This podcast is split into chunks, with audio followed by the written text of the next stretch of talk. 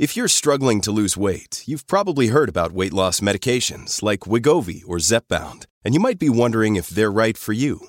Meet PlushCare, a leading telehealth provider with doctors who are there for you day and night to partner with you in your weight loss journey. If you qualify, they can safely prescribe you medication from the comfort of your own home.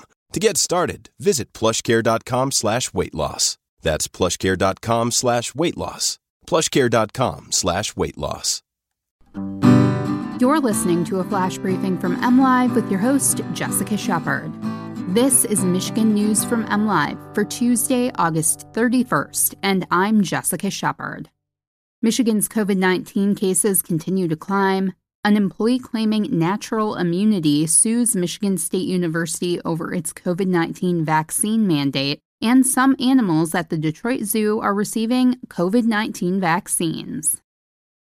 Coronavirus cases continue to climb in Michigan. The state is averaging 1,900 new cases and 19 new deaths per day over the last week, according to the Department of Health and Human Services. This is up from a seven day average of 1,529 cases a week ago, and the highest the number has been since May 13th. There were 5,020 new confirmed coronavirus cases, an average of 1,673 per day, and 27 confirmed COVID 19 deaths reported between Saturday and Monday in Michigan. Of Michigan's 83 counties, 81 reported new cases. Only Keweenaw County, where about 2,100 people live at the top of the Upper Peninsula, and Luce County in the eastern part of the UP saw no new cases. 15 counties reported at least one death in the last three days.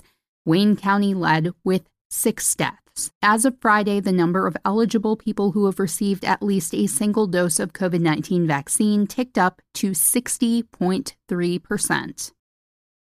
A Michigan State University employee is suing the university over its COVID 19 vaccine mandate, according to a complaint filed in federal court on Friday. Gina Norris, an MSU administrative associate and fiscal officer, is suing President Samuel Stanley and the university's Board of Trustees in the U.S. District Court's Western Division of Michigan, saying she has received medical advice from her immunologist that she does not need a vaccine. Among her claims are that the mandate is unconstitutional and that her previous recovery from COVID 19 should provide her a vaccine exemption. Michigan health experts and U.S. Centers for Disease Control and Prevention have said immunity from the available vaccines is believed to last longer than natural immunity and to protect against all currently spreading variants. While MSU officials would not comment on the pending litigation, a university spokesman did say termination is a possible consequence of not receiving full COVID 19 vaccination for faculty and staff on campus this fall. Some animals at the Detroit Zoo have begun to receive a special COVID 19 vaccine. Lions, gorillas, chimpanzees, and tigers are the first to receive doses of the vaccine, which was developed exclusively for animals by veterinary pharmaceutical company Zoetis. The vaccine has been authorized on a case by case basis by the United States Department of Agriculture.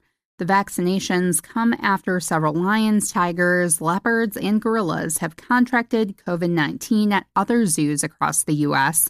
Currently, there are no animals at the Detroit Zoo that have been infected with COVID 19. Zoo officials say many safety measures have been taken to protect the animals, including full PPE for staff as well as public barriers to ensure social distancing. Zoetis is donating more than 11,000 doses of the vaccine to around 100 zoos, conservatories, sanctuaries, and other organizations across 27 states.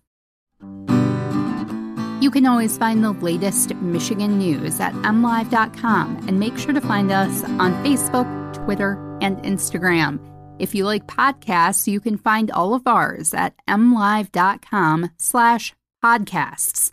We'll be back here tomorrow with more Michigan news from MLive. Thanks for listening and have a great day.